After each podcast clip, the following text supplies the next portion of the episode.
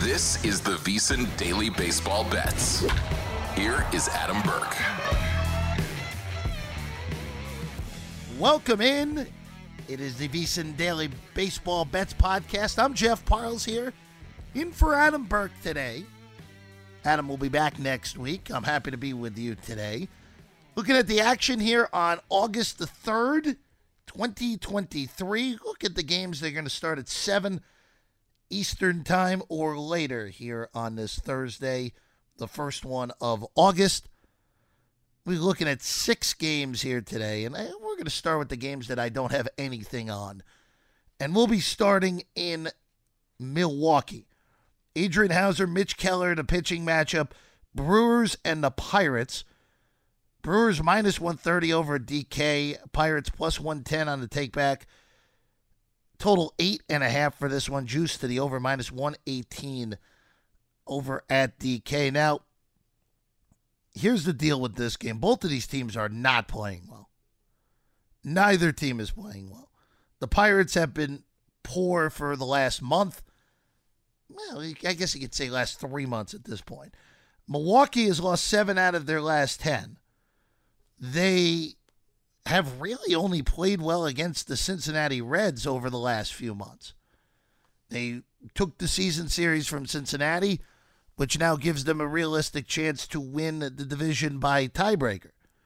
Entering Thursday's action, the Brewers are a half game behind Cincinnati in the National League Central. They're also tied with Miami for wild card number three. Miami playing an early game against Philadelphia after an epic comeback on Wednesday night for the Fish to get back into a tie for the third wild card.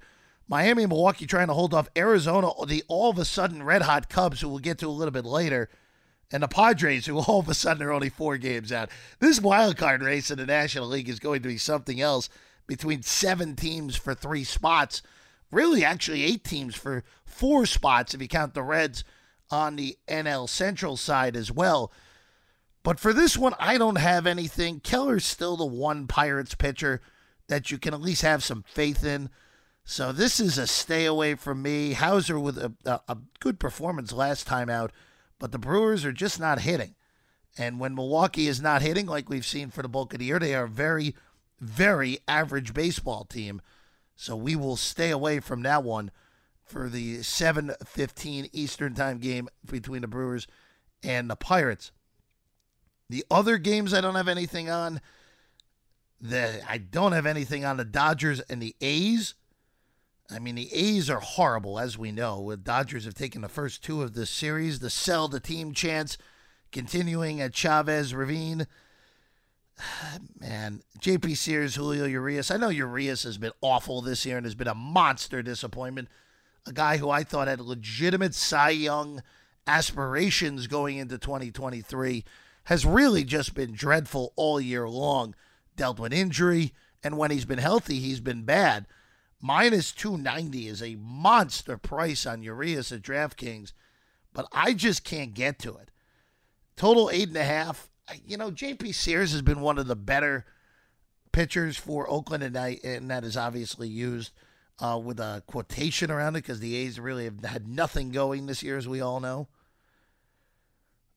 I just can't get there. Uh, A's have A's have struggled, as we know. A's with the worst record in baseball, but the Royals currently having the active longest winning streak in the majors because, of course, they do. But I, I can't do anything in this in this matchup. There's just nothing there that realistically stands out to me. I'm not laying a run line with the Dodgers at minus 130.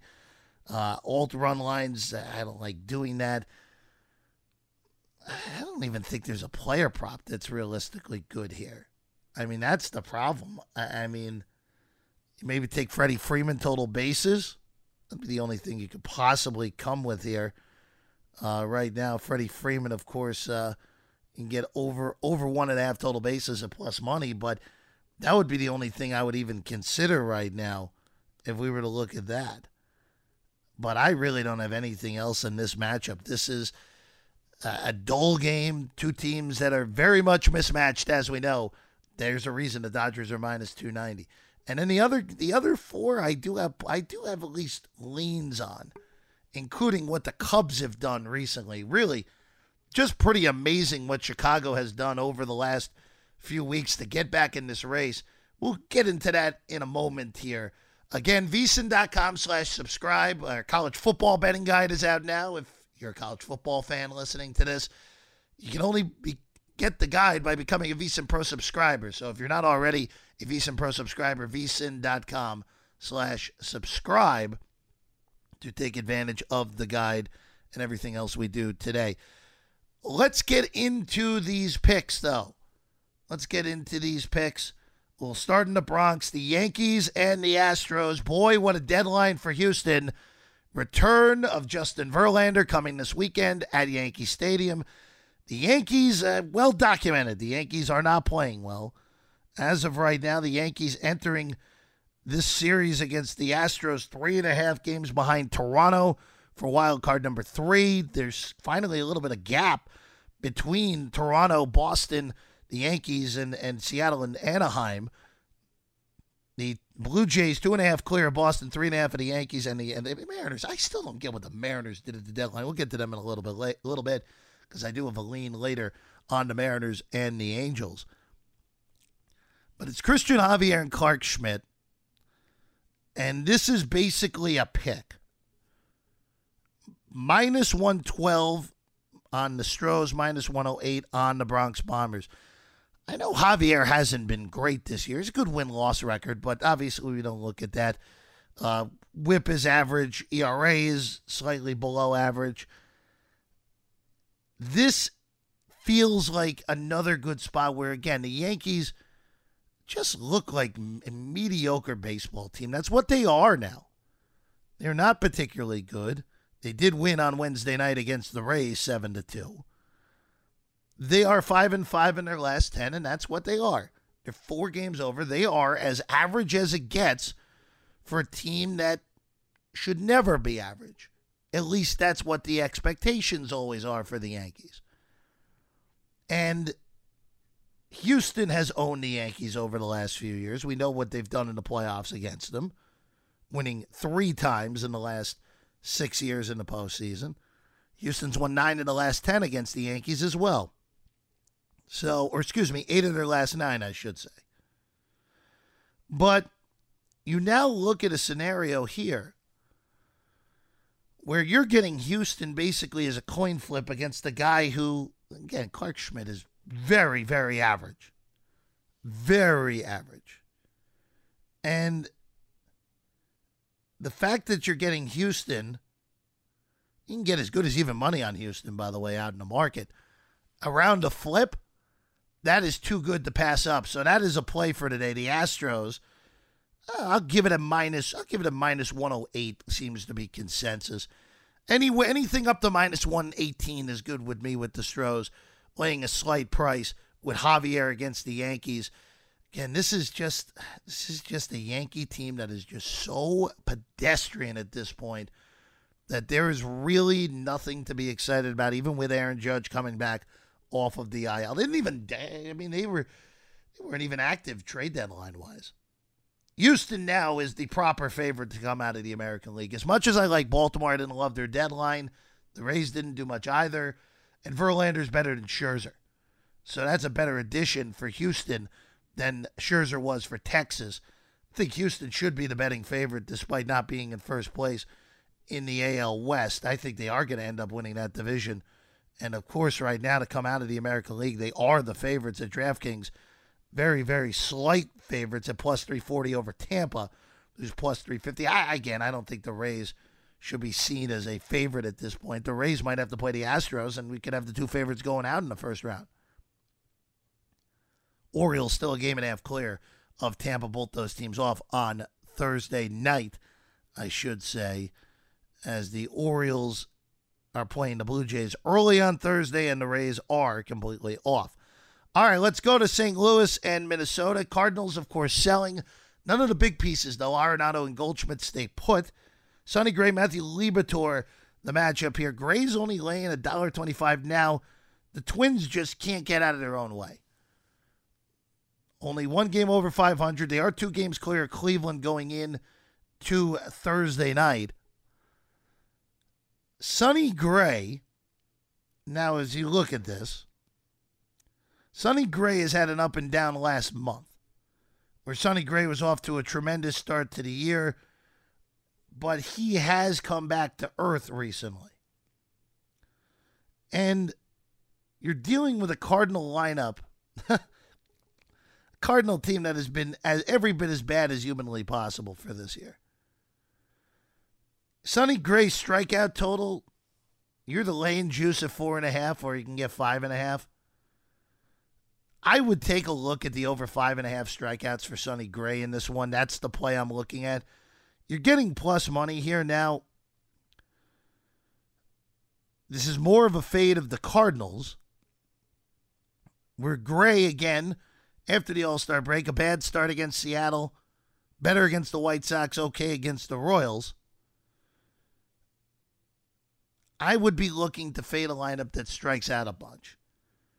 And also, I like minus 125 as well with Minnesota. At some point, the Twins are going to get their act together here. And some point, they're going to run away with this division because they have the most talent in the American League Central. But right now, again, the Twins minus 125 would graze a, a, a strong lean. And Gray over five and a half strikeouts on an alt number would be what I would look at. Uh, it's four and a half minus 170 at DK. I don't really love that, but there are some five and a halves, five pluses at other places that you could get a better price than that on Sonny Gray. Uh, I, I, would much rather have that uh, than the minus 170 uh, at DK. You can do better than the over four and a half, five plus, same sort of deal at other books. Going to Chicago next. So the Cubs have scored 36 runs in this series.